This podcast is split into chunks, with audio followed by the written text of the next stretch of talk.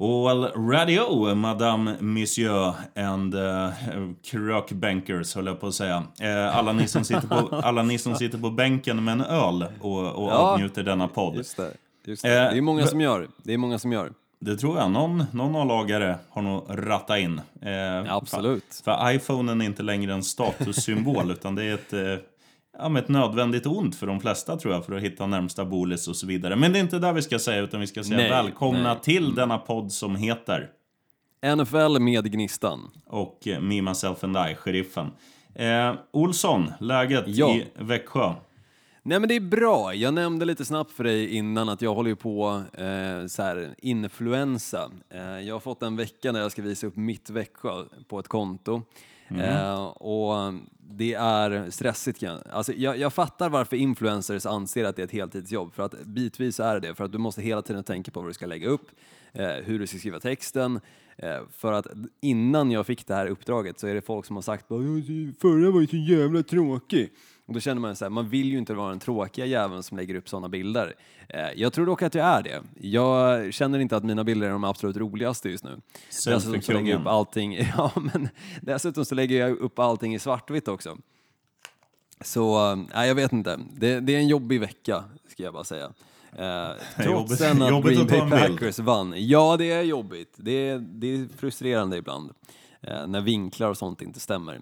När, Nej, när, vi ändå, när, vi ändå, oh, när vi ändå snackar favoritlag tänker jag att eh, vi kan väl nämna att vår käre kicker i Miami Dolphins har satt ett nytt franchise-rekord i veckan. Han satte alltså sju stycken field goals i matchen borta mot New York Jets. Det har Trots det så vann de ändå inte matchen. Nej, New York Jets gjorde också ett par field goals. Det sista på, på matchens sista spark, vi torskade med en pinne. Men vad fan, Ja. det var ju det var ju ändå häftigt. Det är någonting man tar med sig att... Eh, Ja, alltså älskar Det man field svänger om Dolphins. Så var det, ja, absolut. Det behövs inte mycket offensivt där. Eh, De behöver ta sig ner på 30-yardslinjen och sparka in bollen och uppenbarligen så kan det åtminstone ta dem en poäng ifrån att vinna en match. Mhm. Eh, Så det får man ändå se som positivt. Det är inte många lag som kan göra det nej, mot ehm, New York Jets.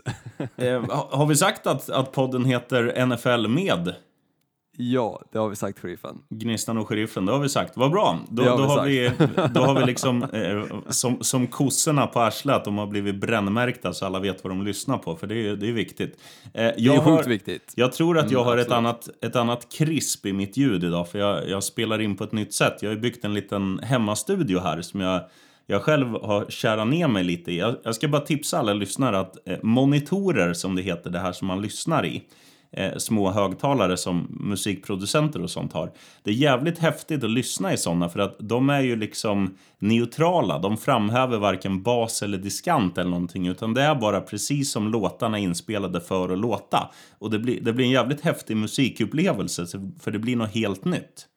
Det kan jag tänka mig. För annars brukar man ju ofta maxa typ basen. Eh, åtminstone i bilen så ska man gärna ha den ganska hög. Eh, om, man, om man gillar hög musik, det vill säga. Eh, men jag- jag kan tänka mig att det är en ganska cool upplevelse. Absolut någonting som jag kanske borde införskaffa själv och testa. Kör! Absolut. Men ska vi gå in på det som ändå är det vi ska prata om, sheriffen, nämligen NFL. Alltså vilken helg det var får jag ändå säga. Och när vi då ska prata om helgen så tycker jag att vi inleder med lite takeaways från dig. Ja, ehm, nu har inte jag namnet för jag, jag har precis kommit från jobb och hämtat hund och eh, varit på Bolis. Men vad heter han? Nu, nummer, nummer 31, running backen i, eh, eh, i eh, vårt nya favoritlag, San Francisco 49ers. Ja, ehm, jag kommer inte heller ihåg namnet. Moser tror jag du pratar om. Ja, stämmer bra. Det, det tror jag är nästa stora affischnamn på, på running back-positionen. Alltså satan i gatan, vilk, vilken acceleration. Det, jag, jag skulle säga att det är värre än ehm, vår vän Saquon Barkley. Alltså det, det bara smäller i buggarna och han, han var ju ostoppbar i den här matchen som, som även den var det häftigaste man har sett i mannaminne. Alltså vad, vad blev det till slut? Ja, alltså matchen 49ers eh, mot Saints var ju galen. Den slutade 48-46 och det var ett field goal som avgjorde det i verkligen sista sekunderna av matchen. Eh, ett tag där när Saints tog upp ledningen eh, efter att egentligen ha lett matchen ganska stor del av eh, samtliga tre kvartar, eh, förutom då fjärde kvarten när 49ers kom tillbaka, eh, så såg det ändå ut som att Saints skulle reda ut det. De behövde egentligen bara stoppa 49ers i sista driven som de hade med kanske 1.20 kvar på klockan. Eh, men, men då drar Saint på sig en onödig penalty på ett ganska stort spel också från eh, Kittle, eh, tight-enden i 49ers och det leder till att 49ers ställer upp sig i ganska bra läge för deras kicker Robbie Gold att sparka in den väldigt enkelt. Ehm, så 49ers, vilken match de gjorde, men likaså Saints. Alltså, oavsett vilket lag som hade vunnit den här matchen så hade de varit värdiga vinnare om jag säger det så. Ja, Saints hade inte varit värdiga, men nu blev det inte så, utan nu var det 49ers, eh, i, alla fall, i alla fall mitt nya favoritlag. Vad, vad grundar du på att Saints inte hade varit värdiga en vinst i den här matchen?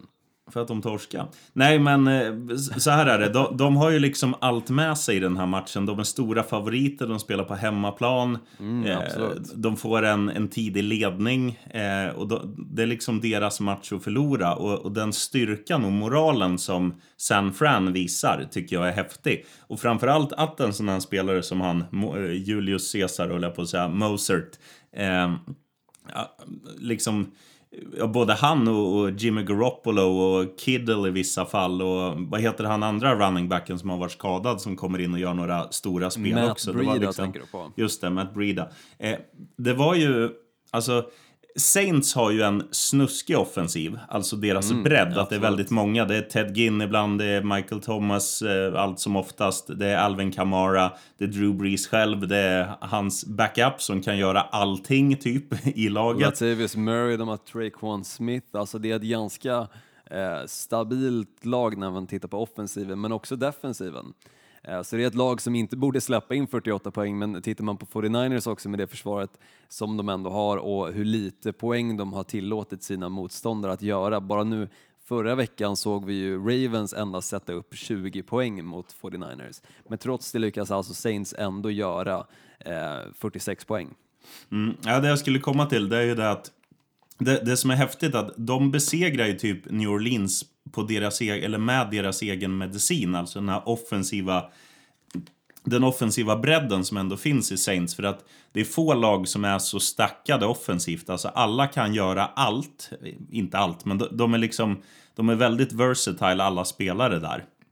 Eh, och liksom att, att San Francisco 49ers dels gör så mycket poäng men, men också visar den liksom styr mentala styrkan att vända ett, ett mer eller mindre konstant underläge till en seger i en av säsongens svåraste bortamatcher. Det är ju en fjäder i hatten. Och framförallt, Absolut, så tycker jag det, mm.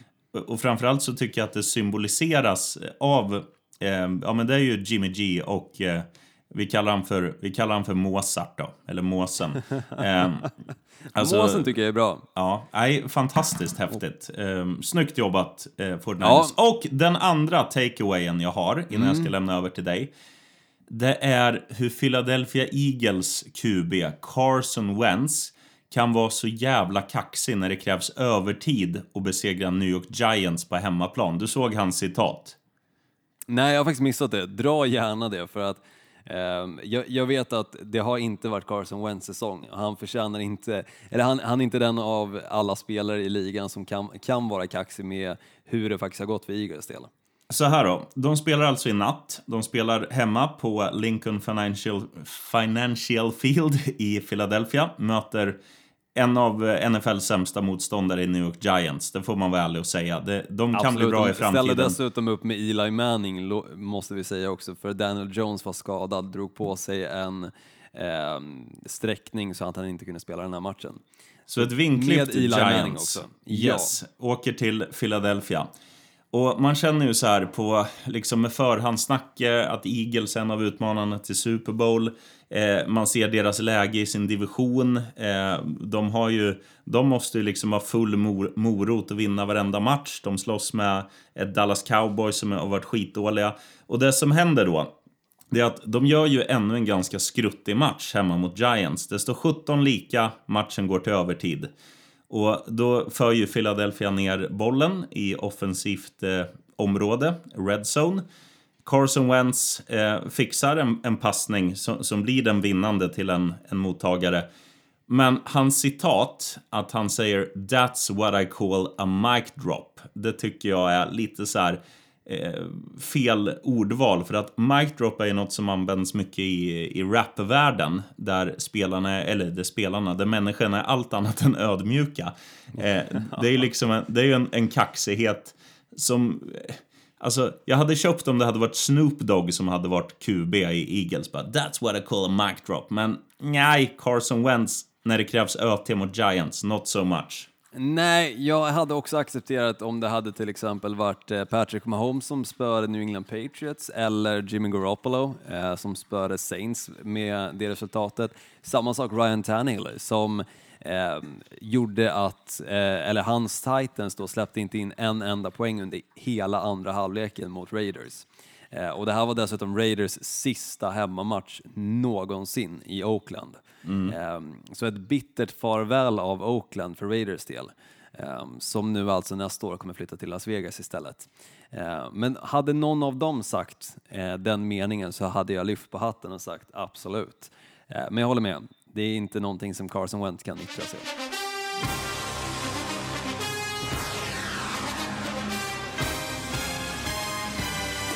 gonna feel that vibe. I promise y'all. Feel it.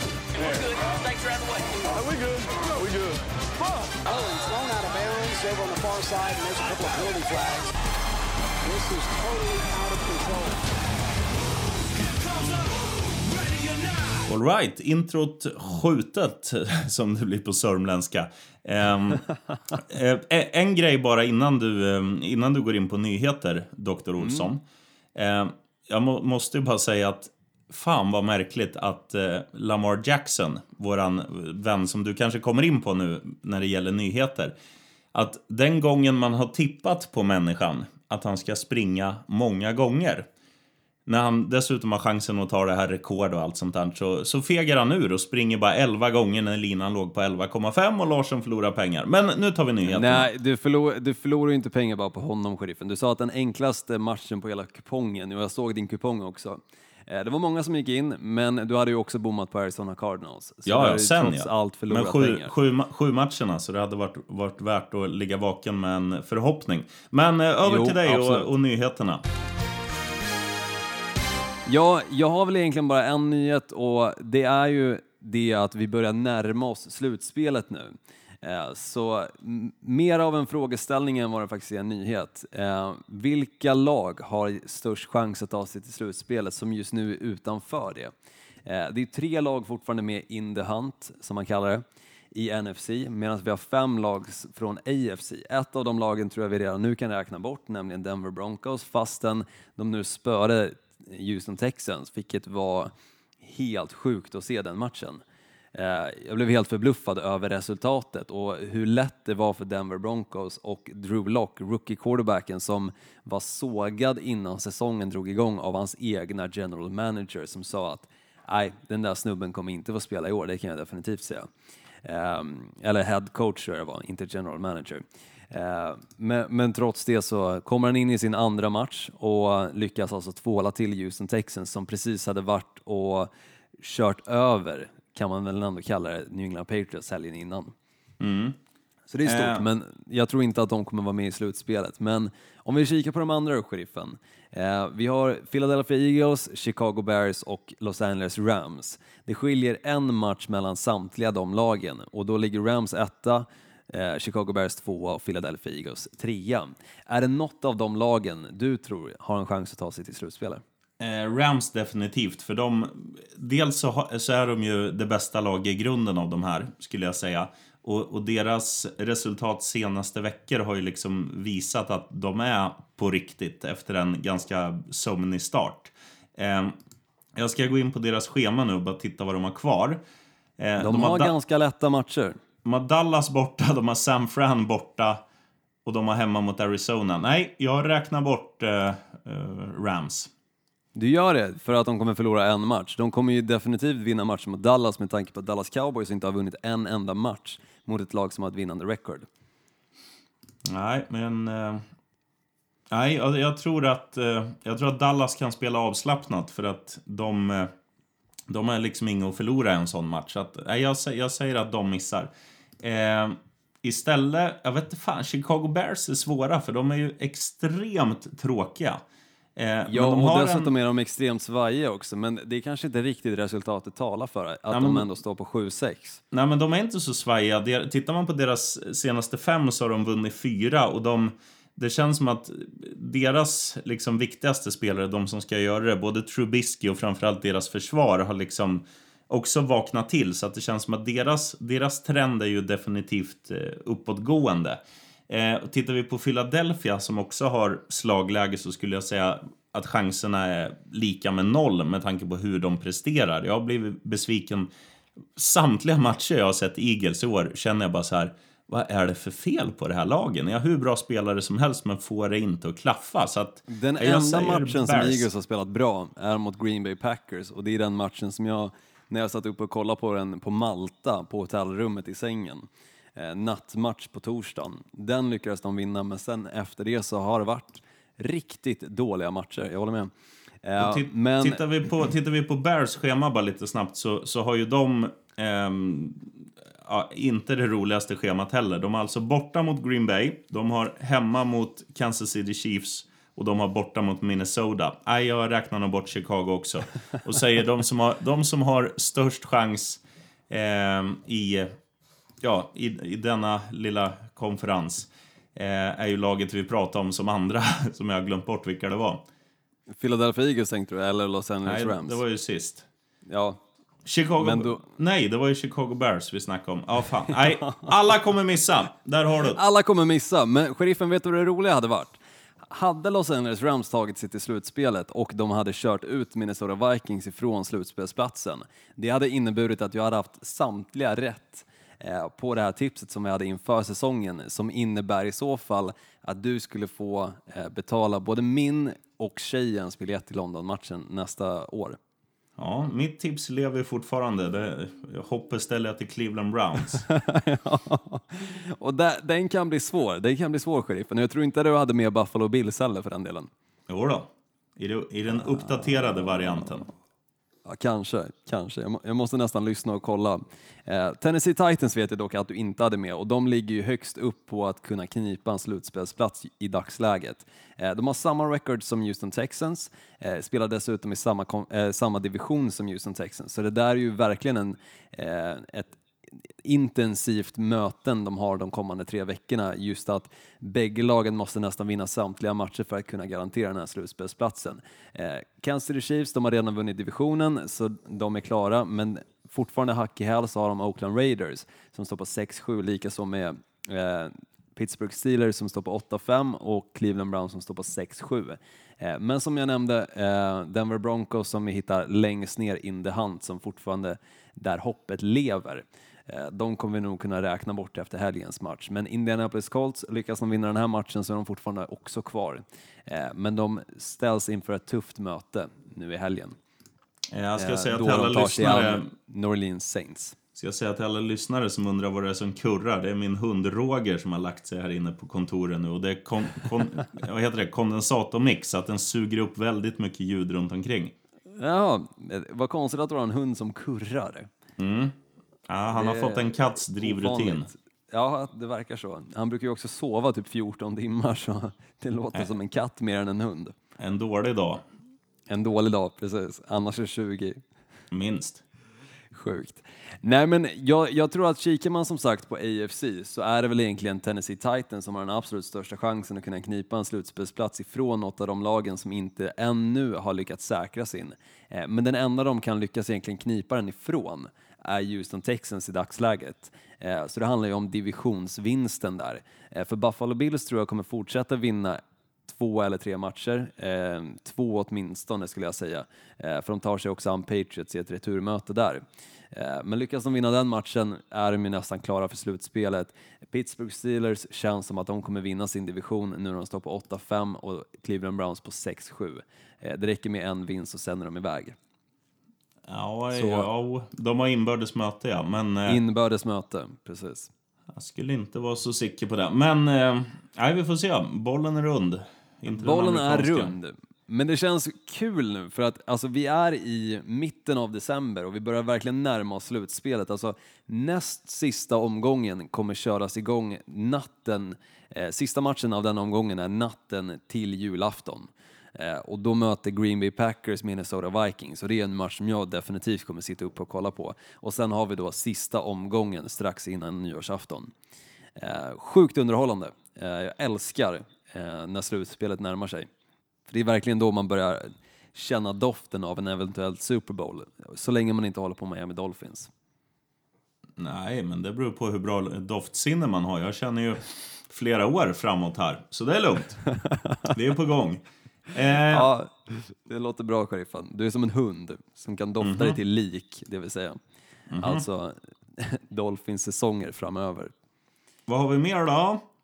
Nej, det är det vi har, sheriffen. Så jag tycker att vi hoppar direkt in på lite rookies, för det snackade vi inte om förra veckan med tanke på att då kom jag direkt hem från New York. Jag eh, hade inte riktigt tiden att sätta mig in i alla rookies och eh, hjärnan fungerar inte riktigt heller. Men nu den här veckan så har jag verkligen satt mig in i mina rookies och jag har hittat tre stycken som gjorde ett exemplariskt jobb i helgen. Eh, väldigt tajta eh, på plats nummer ett och två medan trean är eh, lite snäpp ifrån med tanke på att han inte fick några touchdowns. Men är du redo? Ja. Tredjeplatsen går till Devin Singletary, running back i Buffalo Bills. Snackat väldigt mycket om honom under säsongen. Eh, innan, eh, eller i början på säsongen så sa vi att han var eh, en väldigt outnyttjad spelare som de egentligen stoppar in kanske en, två, max fyra spel. Eh, men han, trots det så gjorde han väldigt mycket under de spelen. Eh, nu har han börjat bli mer som en normal running back. Han hade 17 försök för 89 yards och 6 stycken receptions för 29. Eh, så börjar likna mer en vanlig running back och inte de här explosiva spelen, men samtidigt så mötte han ändå Baltimore Ravens. Så att han får upp över 120 totala yards tycker jag är definitivt tummen upp för en running back, eh, rookie.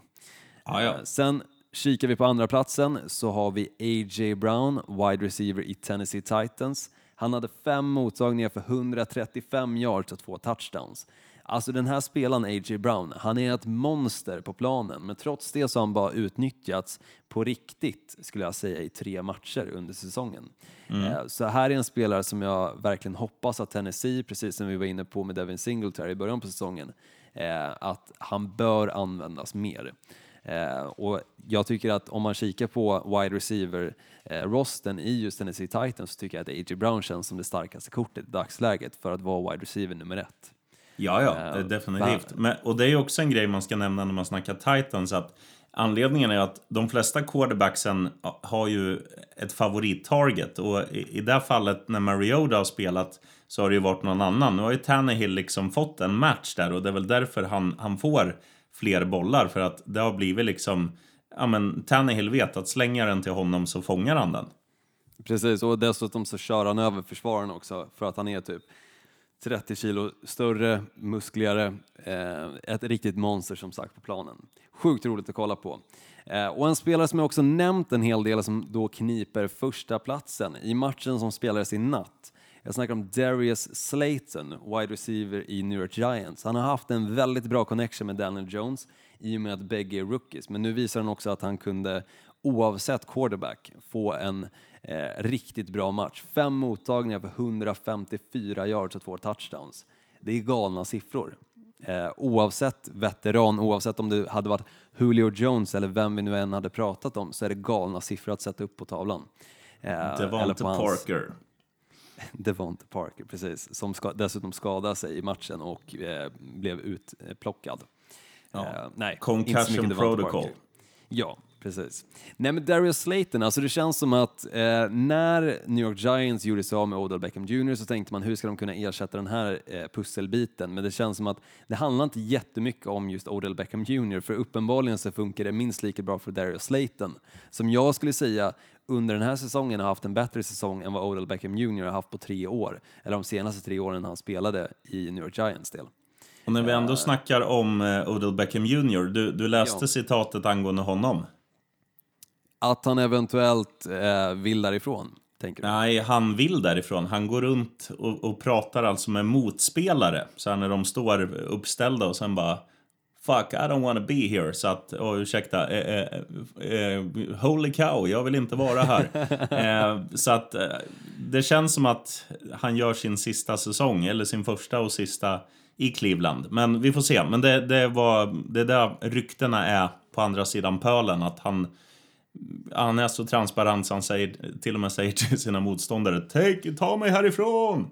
Ja, det är helt sjukt. Jag såg någon bild när eh, Cleveland Browns anfall ställde upp sig i huddle eh, och då såg man Odell Beckham Jr fortfarande stå kvar ute vid sidlinjen och då diskutera med en motspelare. Mm. Eh, så det kanske var just en, en sån sekvens där han stod och nämnde för motspelarna att eh, vilket jävla skitlag jag spelar i. Eh, trots det, de lyckades vinna sin match, Cleveland Browns. Så, jo, men de mötte eh, Bengals. De mötte Bengals, men Bengals vann förra veckan. Så det måste ändå ses lite positivt att Cleveland ändå plockar lite segrar här eh, och håller sig kvar dessutom i slutspelsracet när så många andra har fallit ur det. Eh, så man ska inte ta det ifrån eh, Cleveland Browns heller. Jo, Men ska jag, man tror, för... jag, jag, jag, tror inte att vi kommer se Odell Beckham Jr i Cleveland Browns nästa år, det tror jag definitivt inte. Däremot Jarvis Landry tror jag kommer stanna och sen tror jag att de kommer försöka hitta någon ny wide receiver som Olsson. inte... Ja. Paus. Bless ya. Så. jag tror inte att de kommer... Eh, jag tror att de kommer försöka hitta någon annan som har en liten annan typ av karaktär än vad Odell Beckham Jr har i alla fall. Alltså ingen gnällspik. You stupid. They're What's 9 plus 10? 21. You stupid. För det här är ju... Det här är en vecka med, med många häftiga matcher. Även om, även om det är så här Alltså, slutspelsträdet känns mer eller mindre klart, det vi precis har snackat om. Det är få lag man verkligen känner att ja, men de där kommer de där kommer ta sig i kragen och vinna tre matcher och, och knipa en, en plats, de som är in the hunt, som, du, som du nämner. Men två lag som, som är, inte in the hunt, men som är hunted, som är jagade. Eh, nu vet jag inte, visst hade inte du, eller har du valt Titans mot Texans i någon match? Nej, det har jag inte. Vad bra, för den har jag valt. Det är ju nämligen en jävligt häftig batalj mellan två lag som har ja, men lite olika, vad ska man säga? Tennessee har ju gått till att vara stabiliteten själv sen, sen Tannehill kom in. De radar upp poäng, de släpper inte in så mycket poäng. De har eh, jättefint eh, offensivt spel nu igen och det funkar oavsett om de väljer att passa bollen eller springa med bollen. Det är liksom, um, ja, det är rock'n'roll. Houston Texans alltså är ju helt tvärtom. Det är natt och dag. För en vecka sedan så besegrade de New England Patriots och det var inget snack. Den här veckan blir de avklädda. De blir liksom från att vara dressman-modeller till att bli nudister hemma mot eh, Denver Broncos. Det är inget positivt att vara dressman-modell i och för sig heller. Man är påklädd i alla fall. Jo, det är man förvisso. Eh, så att liksom, man vet inte vart man har Houston. Och båda de här lagen är ju liksom, eh, som du sa tidigare, de är ju samma division, de har samma record, de möts. Det ena laget kommer sätta sig själv i, i förarsätet. Så att det här är en match som gäller väldigt mycket. Och eh, som, som Tannehill har sett ut och som hela Tennessee har sett ut så, så kan ju bara jag se det här sluta på ett sätt. Men det är ändå en, en match som innehåller en, en väldigt... Alltså, man snackar ju i i fotboll, eh, Premier League och sånt, om sexpoängsmatcher. Det här är ju en sexpoängsmatch. Du tror det? Ja, men en match som gäller väldigt mycket betyder det. Jaha, jag, jag fattar inte vad sexpoängsmatch riktigt Det är ju så här, om du, vin, om du vinner får du... Tänkte... I Premier League får du tre poäng om du vinner. Ja, så att, då är ju skillnaden mellan vinst och förlust sex poäng. Alltså Precis. en sexpoängsmatch. Mm. Det, det, är ja, den, det håller jag med om. Det är det attributet på den här matchen. Så att, eh, Bra. Tack för att du förklarade för mig. Det var, det var välbehövt faktiskt, för att jag hade ingen aning om vad du snackade om där. Uh, men sjukt, sjukt intressant match, definitivt. Och uh, jag, jag lutar åt att Tennessee Titans kommer vinna den. Det är redan klart. I, I och med hur bra Tannehill faktiskt spelar. Eh, matchen som jag kommer snacka lite extra om just när det kommer till tjockskallarnas val här är Green Bay Packers hemma mot Chicago Bears. Alltså det här är ju eh, åter, återmötet på första matchen för säsongen, alltså där Packers var helt uträknade. Alla trodde att Chicago Bears, så bra som de spelade förra året, skulle köra över det Green Bay Packers som spelade riktigt risigt förra året. Jag tror Packers slutade på 6-8-1 förra året, eller om det var 7, ja, Ja, det måste ha varit en sjua i alla fall. Det måste varit en sjua, 7-8-1 då kanske. Eh, Eller ja, skitsamma, de, de slutade i alla fall lite halvknackigt Green Bay och hade ingen vinnande säsong. Eh, Men trots det så lyckades de ändå spöa Chicago Bears och nu står Green Bay Packers på 10-3.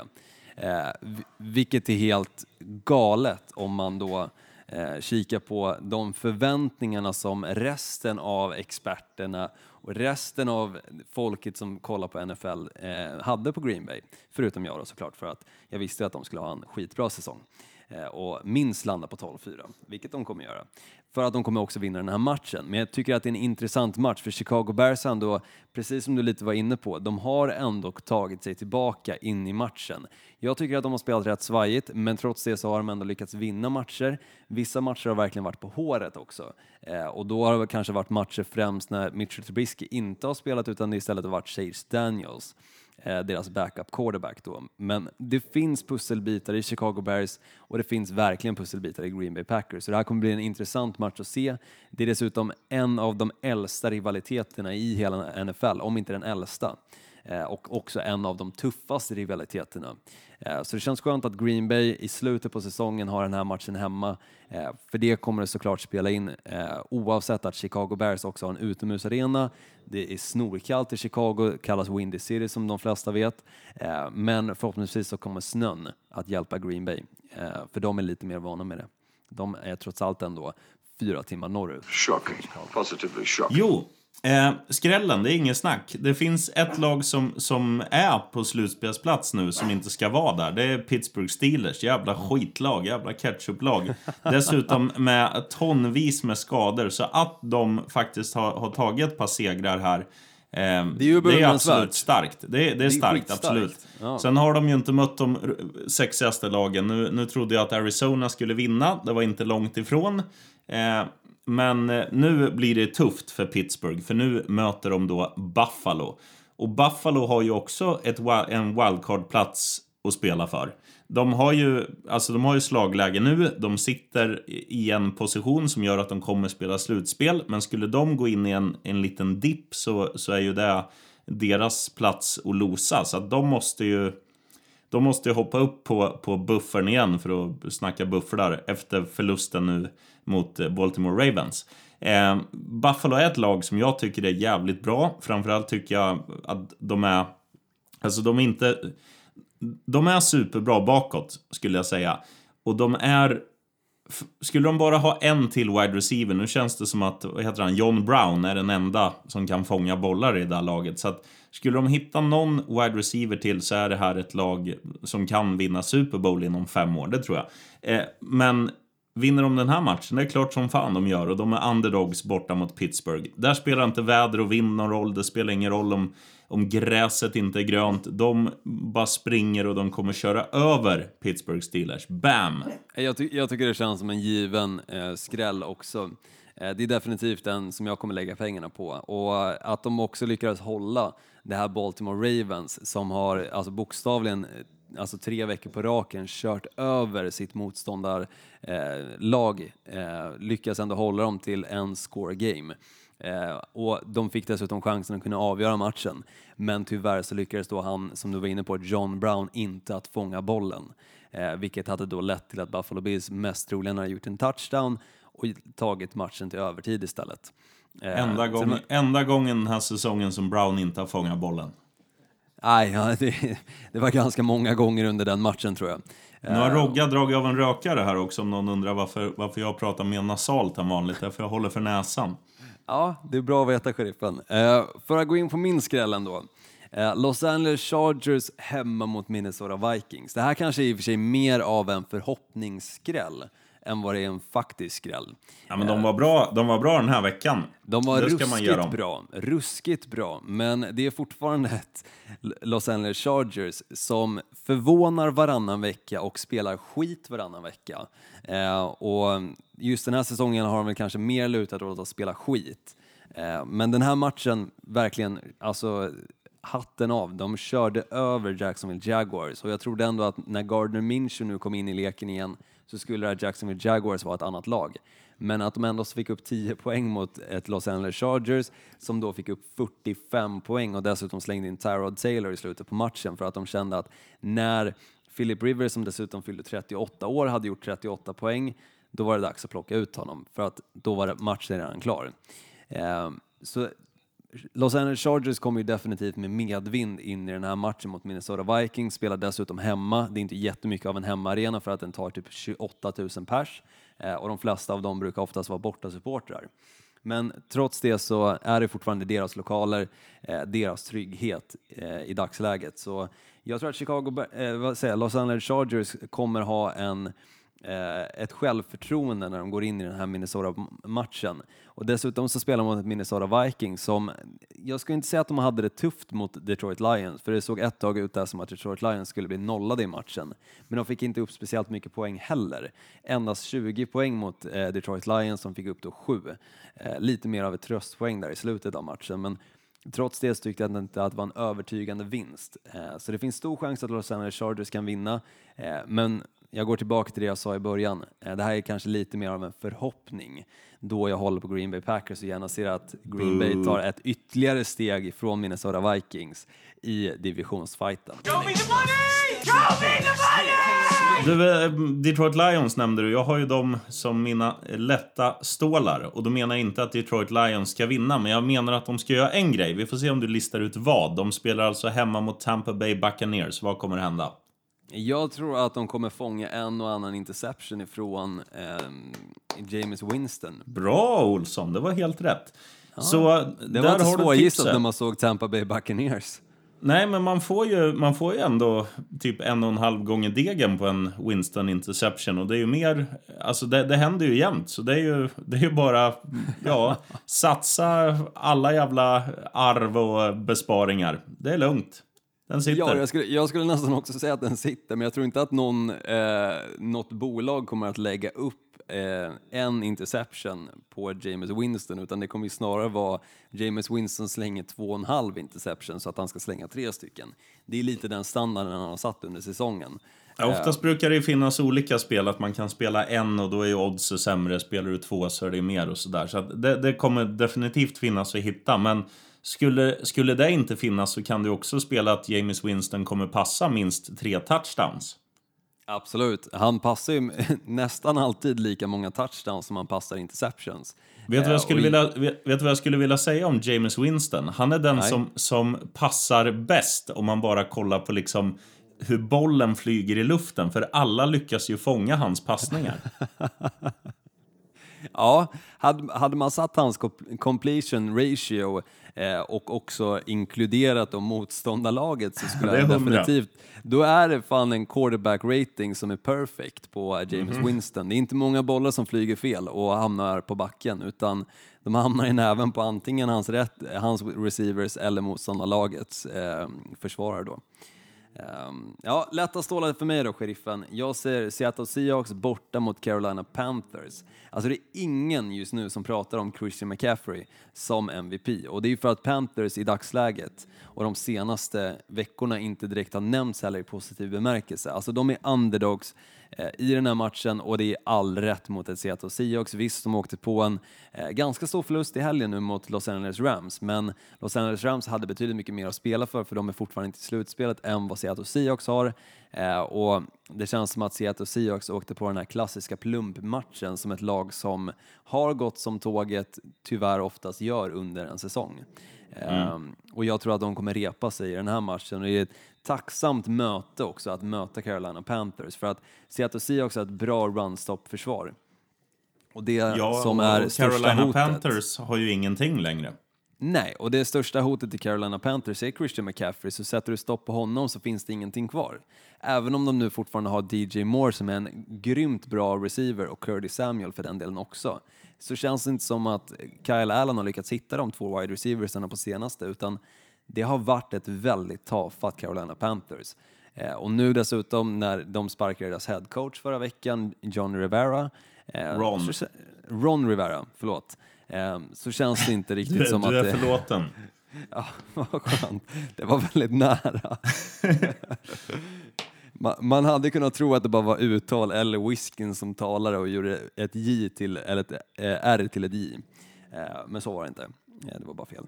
Eh, Men som sagt, alltså Carolina Panthers har ingenting att komma med mot Seattle Seahawks. Nej, Även du- fast det är du hemmamatch för här- Carolina. Du sa det här med Krille McCaffrey, att ingen snackar om han som MVP. Det, det kan jag förstå efter att ha sett han tre sista matcherna. Men det som snackas väldigt mycket om i Panthers-lägret nu, det är ju hur fan man ska göra med Cam Newton. Eh, om du hade varit eh, GM, Olsson, vad hade du gjort? Alltså, I dagsläget känns det nästan för sent för att säga att man vill ta tillbaka Cam Newton. Alltså, det känns som hela laget och eh, organisationen har liksom satsat nu all in på Kyle Allen och det känns som även eh, deras fans har gått all in på Kyle Allen. Så att någonstans har de liksom stött ut Cam Newton, så Cam Newton har liksom inte varit involverad längre. Kollar du på en Carolina Panthers-match så ser du aldrig Cam Newton på sidlinjen. Eh, och det tycker jag ändå är ganska talande för hans roll i det här laget i dagsläget. Det känns Men hade, du, hade han... du tradat han? Jag hade försökt trada Cam Newton eh, för det bästa jag kunde få. Eh, sen hade jag inte behållit Kyle Allen som QB nummer ett eh, med tanke på hur säsongen ändå har artat sig nu. Efter att han fick 100% förtroende så har han snarare än att kunna släppa den här eh, stora liksom, ryggsäcken med eh, förväntningar och förhoppningar så har han snarare liksom lagt på sig ytterligare en ryggsäck och det har eh, bara tyngt ner honom. Han har spelat riktigt risigt ända sedan han fick 100% i jobbet. Eh, och där, därav så tycker jag att faktiskt Carolina Panthers är ett av de lagen som borde kika på vilka quarterbacks som går att drafta i kommande draft, alternativt kika på vilka quarterbacks som eventuellt kan bli potentiella free agents. Ska du höra min take? Jättegärna. De ska lyfta luren, ringa Jacksonville Jaguars och säga vi tar Nick Foles. För att han har ju ett väldigt saftigt kontrakt som eh, Jaguars gärna skulle bli av med. Eh, om, om det är så att de, för nu har ju de fått fram Gardner Minshew som, som jag tror att de ändå vill satsa på. Eh, så vi har ju varit inne på det, hans liksom swag och allt sånt där. Så att skulle de säga så här, okej, ni får Cam Newton. Eh, och vi tar tillbaka då Nick Foles för att han har ju ett längre kontrakt. Cam Newtons, jag vet inte om det går ut om ett år eller om det kanske till och med går ut i så. Skitsamma. Eh, de kommer ju i alla fall ekonomiskt gynnas av en sån trade. De kan också ge Minshew platsen som starter och liksom säga att nu är det showen är din. Och då får också eh, Carson Wentz höll jag på att säga. Nick Foles kommer ju då få en nytändning och spela i Carolina som är, jag skulle säga, ett bättre lag än Jacksonville Jaguars. Det finns fler, alltså DJ Moore som du sa och Krilla McCaffrey. Det finns fler lekkamrater för en, en sån QB där. Och sen kanske man kan säga så här, kan ni inte vara lite snälla och skicka med en bra försvarsspelare också, är ni gulliga. Och sen alla glada, alla nöjda. Kanske. Det kan mycket väl ske, men jag har svårt att se Carolina Panthers vara intresserade av Nick Foles. Eh, med tanke på hur Nick Foles ändå har spelat den här säsongen. Ja, men de, de är ju, de är ju mycket i... De är mycket i USA för att säga så här att Ja men look what he's done. He, won, he, he has, he's got a Super Bowl ring. Jo, men det är ingen som säger så om Joe Flacco. Eh, Så jag tror att det är, det är ingen så direkt som kommer prata efter den här säsongen på det sättet om Nick Foles. Även om att han är också gammal, han är också gammal som gatan. Absolut, och det är inte Nick Foles. Nick Foles är, vad är han, 29 år gammal. Så Ja, jag skulle tippa på det. det finns fortfarande potential att hämta där. Eh, för han kanske inte ännu har lyckats visa allting, men eh, jag hade inte, eh, som Carolina Panthers-fan, om jag hade varit det nu, hade inte jag velat ha Nick Foles i laget. Eh, då hade jag hellre kört vidare på Kyle Allen, bara hoppas på det bästa. Jag hade kört. Ja, där är vi olika. Men det är som baken, den är delad. Gnistans rookie predictions då, sheriffen. Är du redo? Yes. Debo Samuel, wide receiver i 49ers. Alltså, det här är en spelare som har klivit verkligen fram på senaste tiden. Och tillsammans med såklart, ehm, jag blandar hela tiden ihop dem. Emmanuel Sanders är det för fan som har blivit tradad till eh, 49ers från Denver Broncos. Så var det. Eh, Debo Samuel i alla fall tillsammans med Emmanuel Sanders har ju verkligen klivit fram som nummer ett och nummer två receiversarna i det här 49ers-laget och jag tycker att så fort en av de spelarna får bollen så är det saker som händer och jag tror att Debo Samuel kommer fortsätta på samma spår eh, nu i matchen i helgen för 49ers räkning. Eh, De möter trots allt ändå Falcons och Falcons är ett lag som har varit eh, ganska risiga merparten av säsongen, kommit tillbaka lite grann nu på slutet, men det är ändå hemmamatch för San Francisco 49ers. Så jag tror över 100 yards och en touchdown för Debo Samuel. Och sen Daniel Jones kommer ju komma tillbaka, alltså quarterbacken i eh, New York Giants och han kommer komma tillbaka med en riktig jävla smäll. Eh, Han kommer ha tre stycken passing touchdowns och över 300 passing yards. Eh, Och det kan faktiskt eh, vara så att det räcker för att New York Giants ska vinna matchen mot Miami Dolphins. För att det här är en match som Dolphins inte kommer kunna räkna på att en kicker ska sparka in alla bollar och jag tror att New York Giants kontra New York Jets kommer inte heller räkna med att deras kicker ska bara sparka in bollarna förutom en touchdown som de då gjorde, utan det här kommer att vara Daniel Jones show. Han kommer, sen är nu när han kommer tillbaka, sen är förmodligen Devante Parker inte med här heller. Nej, men det, det är ju sak samma, känner jag. Eh, men New York Giants i alla fall, jag tror att de kommer knipa eh, tredje segern för säsongen och de kommer göra det tack vare Daniel Jones och De Darius Slayton kommer självklart vara en av de spelarna som kommer ha en av de här tre stycken touchdownsen kastade då från Daniel Jones. Eh, Så skön återkomst till eh, East Rutherford och MetLife Stadium. Som eh, senast York Giants spelade där så åkte de alltså på en riktig monsterförlust mot Green Bay Packers. Där fick jag in dem igen. Yes. Ja, jag, jag är inte Ja. chockad. Nej, jag kan inte allting. Du kan prata om tvål och jag kan lyckas få in Green Bay Packers. Men den tredje som jag tror lite extra på den här veckan är George Jacobs. Han är ju en av de absolut hetaste rookiesarna den här säsongen. Eh, spås att kunna bli Rookie of the Year dessutom och jag eh, har ingen invändning till varför han inte skulle bli Rookie of the Year. Eh, var skadad nu matchen som var, stod på sidlinjen och behövde bli tröstad av eh, Raiders GM Mike Mayock. Och det säger ganska mycket om en spelare att han vill så mycket vara på planen så att den här skadan gör att han blir så pass ledsen och känner att han, han missar en, ett stort ögonblick i hans liv. Eh, och det ögonblicket är att spela för sitt lag, tillsammans med sitt lag.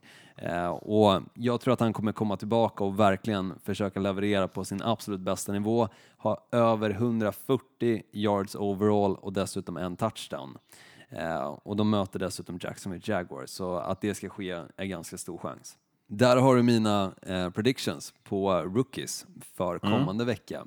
De har satt de har suttit, ska jag säga, eh, ganska ofta. Så det här kan också vara någonting som går att applicera om du skulle vilja slänga in en av de här rookiesarna eh, när vi ändå kliver över till trippen. Ready? One, two, three. You're a lad now, baby. You better shut it up. One, two, three. Okay. Den är ju redan klar. James Winston kastar interception. Tennessee Titans spöar Houston Texans och sen Buffalo Bills då borta mot Pittsburgh Steelers. Kaboom! Och jag säger Buffalo Bills också borta mot Pittsburgh Steelers för den som, som vi var inne på, alltså det, det är omöjligt att det här Pittsburgh Steelers ska kunna ta sig an ett Buffalo Bills som var så nära att kunna tvåla till, ska jag inte säga, men åtminstone eh, ta matchen till övertid mot Baltimore Ravens. Så absolut Buffalo Bills, sen säger jag Buccaneers borta mot Lions. Eh, jag vill också slänga in en av mina rookies, bara för att jag tycker att det är intressant att göra. Så jag säger Daniel Jones över 2,5 eh, touchdowns, passningar. Ja, jag köper det. Och det kan du nog få ganska bra eh, odds på dessutom. Och som Ja, sagt, fem- vi möter Miami Fem Dolphins. gånger kanske. Det är bra. Det ska man inte sticka under stolen med och säga något annat. Och det som är häftigt när vi ändå snackar Buffalo, det är ju så här att jag, alltså jag förstår inte oddsättarna. Hur fan kan de vara underdog? Om man tittar på deras förluster så är det alltså, de har förlorat mot Ravens, de har förlorat mot Patriots och någon till som, som jag inte kommer på. Men de, och det är ju ändå två matcher de har varit med bra i. Ja, absolut. Alltså innan Patriots tog sig an, eh, jag tror det var Baltimore Ravens som var första plumpen för New England Patriots. Innan de tog sig an dem så blickar man hela tiden tillbaka på Buffalo Bills-matchen och sa att De mötte ett bra försvar, de mötte ett riktigt bra lag också i Buffalo Bills och de var så nära att eh, faktiskt förlora den matchen, men trots det lyckades vinna. Eh, och det var också det som någonstans gjorde att man kände att såklart Baltimore Ravens hade en stor chans att kunna faktiskt spöa New England Patriots. Eh, för det är också det här, eh, och det snackade de ganska mycket om innan matchen, just eh, Josh Allen kontra Lamar Jackson, att de är ganska snarlika som spelare, även att Lamar Jackson är lite mer spektakulär än vad Josh Allen är så är Josh Allen minst lika bra, nej det ska jag inte säga, men han är också jäkligt duktig på att springa med bollen och göra bort försvarare. Eh, skillnaden där är att det ser kanske inte lika graciöst ut, lika snyggt ut, eh, det vill säga som det gör med Lamar Jackson. Eh, och det är därför inte hamnar på så många highlight reels.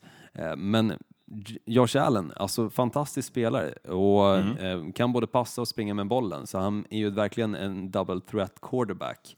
Ehm, så att det inte skulle vara någonting som gör att Buffalo Bills är favoriter i den här matchen förstår jag inte. Nej, det är mycket skummelt. Eh, room for improvement, två snabba. Dallas Cowboys måste, de, de har ju kniven mot strupen om, det, eh, om de inte ska gå och skjuta sig själva. De eh, måste ta sin första seger mot ett lag som, är, som har ett positivt record. De har allt att spela för. Hemmaplan, eh, jämnt skägg med Eagles i, om liksom divisionen. De måste eh, göra en bra match mot Los Angeles Rams för att säsongen inte ska vara körd. Eh, och sen skulle jag också vilja säga att eh, ja, men, det finns ju flera lag, men Seahawks, du har varit inne på det, de behöver studsa tillbaka, passande uppgift och visa att det där de stod för nu i veckan bara var en fluk. Mm, verkligen. Ehm, och jag, jag tror inte Dallas Cowboys kommer reda ut det mot det här Los Angeles Rams som äntligen verkar ha eh, kunnat plugga ur den där ventilen som satt och förstörde deras säsong i början. Eh, det känns som att nu är det nästan det Los Angeles Rams som, som vi trodde att vi skulle få se när säsongen drog igång. Och det Los Angeles Rams som vi såg förra året när de ändå tog sig hela vägen till Super Bowl. Eh, så att Dallas Cowboys som har haft det tufft eh, mot just lag med vinnande records. Eh, av någon anledning eh, kommer ha det jävligt tufft mot Los Angeles Rams. Jag tror inte att de vinner, men eh, de måste göra någonting. De måste åtminstone ge allt, alltså gå på varenda jävla fjärde försök som finns om de ligger under med så mycket som sju poäng. Ehm, så länge de är över halva planen. För att det här, rent supportermässigt, rent eh, ligamässigt, alltså, folk skrattar åt dem. Eh, det, är inte, det är inte det Dallas Cowboys som, som man trodde eh, de skulle vara. Eh, inte såg med det laget här, som de hade, eller som de har. Du, du såg den här bilden när det kom in en hand efter en annan där det stod så här New England Patriots eh, 12-2. Ja, nu, Ja men det var ju jag som la upp den. Var det du som la upp den? Det var jag som la upp den i eh, Facebookgrupp, NFL med Bra. Olsson, bra, bra upplagt. Ja, tackar. Men den var fantastisk den representerar ändå känslan som man lite grann har. Alltså kikar man som sagt på eh, Playoff Picture så eh, är ju just nu, eh, om man bara tar NFC då, eh, så har vi då 49ers på 11-2, Green Bay Packers på 10-3, Minnesota Vikings på 9-4, Seattle Seahawks på 10-3, eh, Saints på 10-3 och Cowboys då på 6-7. Alltså det enda laget som ligger eh, under 10-strecket är Minnesota Vikings och det är en match. Och sen har vi Dallas Cowboys som är fyra matcher bort 10-strecket och kommer aldrig ens komma dit för det är inte tillräckligt många matcher att spela. Som bäst kommer Dallas Cowboys kunna gå 9-7. Ja, Som som sagt, de, be- de behöver jag fixa det här. Du, nu må jag gå ut och skita med Roger här, Olsson. Det gör du rätt i, sheriffen, så eh, hörs vi nästa vecka. Det vill jag. Förhoppni- förhoppningsvis så vinner du lite stålar i helgen också. Ja, ja, det tror jag inte. Men Nej, Nej, jag, jag ska också försöka. ja, jag ska, jag ska också försöka. Det blir oftast torsk dock. Jag lägger alltid in en match för mycket. Och det är alltid den matchen, eller det, det, det bettet man lägger in. Så man bara så, fan! Helvete.